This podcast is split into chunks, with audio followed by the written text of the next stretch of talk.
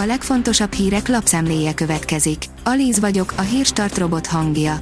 Ma április 13-a, Ida névnapja van. A 444.hu oldalon olvasható, hogy Dimitri Medvegyev megfenyegette az ukrán elnököt a Medvedcsuk ügy miatt. Ezeknek az embereknek célszerű gondosan bezárniuk éjszakára az ajtókat, nehogy ők is az elcserélhetők közé kerüljenek. A G7 oldalon olvasható, hogy saját jövője miatt nem nyitja ki az olajcsapokat Szaúd-Arábia. A világ árgus szemekkel figyeli, hogy a világ egyetlen ár meghatározó szerepkörrel bíró exportőre mit lép a válságban. A 24.20 szerint, a kúria szerint nem bizonyított, hogy Gattyán pártja küldte a kéretlen kampány SMS-eket. Úgyhogy nincs lehetőség annak megállapítására sem, hogy az üzenet küldésével megvalósult a jogsértés. Az ATV oldalon olvasható, hogy többen levelet kaptak keddeste Orbán Viktortól mutatjuk, mi áll benne. Kedden este levelet kaptak a miniszterelnöktől azok, akik korábban megadták az e-mail címüket a vakcina regisztrációs oldalon, írta meg az Index. A Force a bokros csomag mértékét is megközelíthetik a megszorítások a befektetési guru szerint. Összességében akár a GDP 8-9 rossz esetben 10%-át is elérheti a költségvetési hiány, ami miatt a bokros csomaghoz közelítő mértékű beavatkozásra lehet szükség. Az m4sport.hu szerint Modric álomgólpasszától mindenki elalélt, múzeumban kellene mutogatni.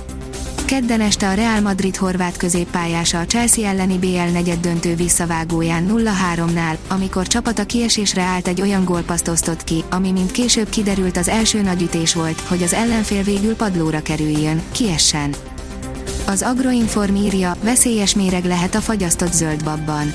Az egyik üzletlánc üzleteiben megvásárolható fagyasztott zöldbab csattanó maszlagot tartalmazhat. A portfólió írja, Japán csatlakozhat a szövetséghez, amelytől Putyin és Xi Jinping is retteg. A japán kormány nem hivatalos ajánlatokat kapott arra, hogy csatlakozzon az Ausztrália, Nagy-Britannia és az Egyesült Államok által tavaly ősszel létrehozott AUKUS védelmi partnerséghez, írta szerdán a Sankei Shimbun című japán lap. Kiev szerint kitörtek a blokádból az ukrán tengerészgyalogosok Mariupolban, írja a növekedés.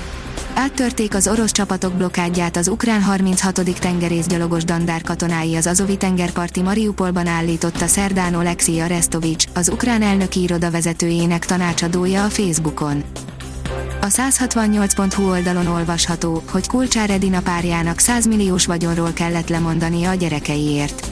Kulcsár Edina párját, GVM-et nem érdekli a pénz, csak az, hogy a gyerekei biztonságban legyenek. A Le Figaro újságírója szerint Washington irányítja az orosz-ukrán háborút, írja a Hír TV.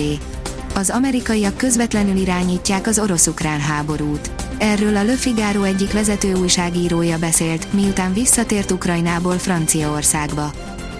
Az m4sport.hu írja, Rüdiger megnevezte a két reáljátékost, akik kicsinálták a Chelsea-t a nyolc között a BL-ben.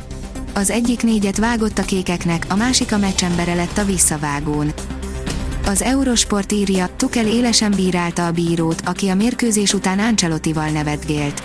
Tomás Tukel, a címvédő Chelsea labdarúgó csapatának vezetőedzője csalódottan értékelt együttese keddesti bajnokok ligája búcsúja után, míg a Real Madrid trénere, Carlo Ancelotti szerint a Bernabeu stadion varázsa is segítette őket az elődöntőbe jutáshoz.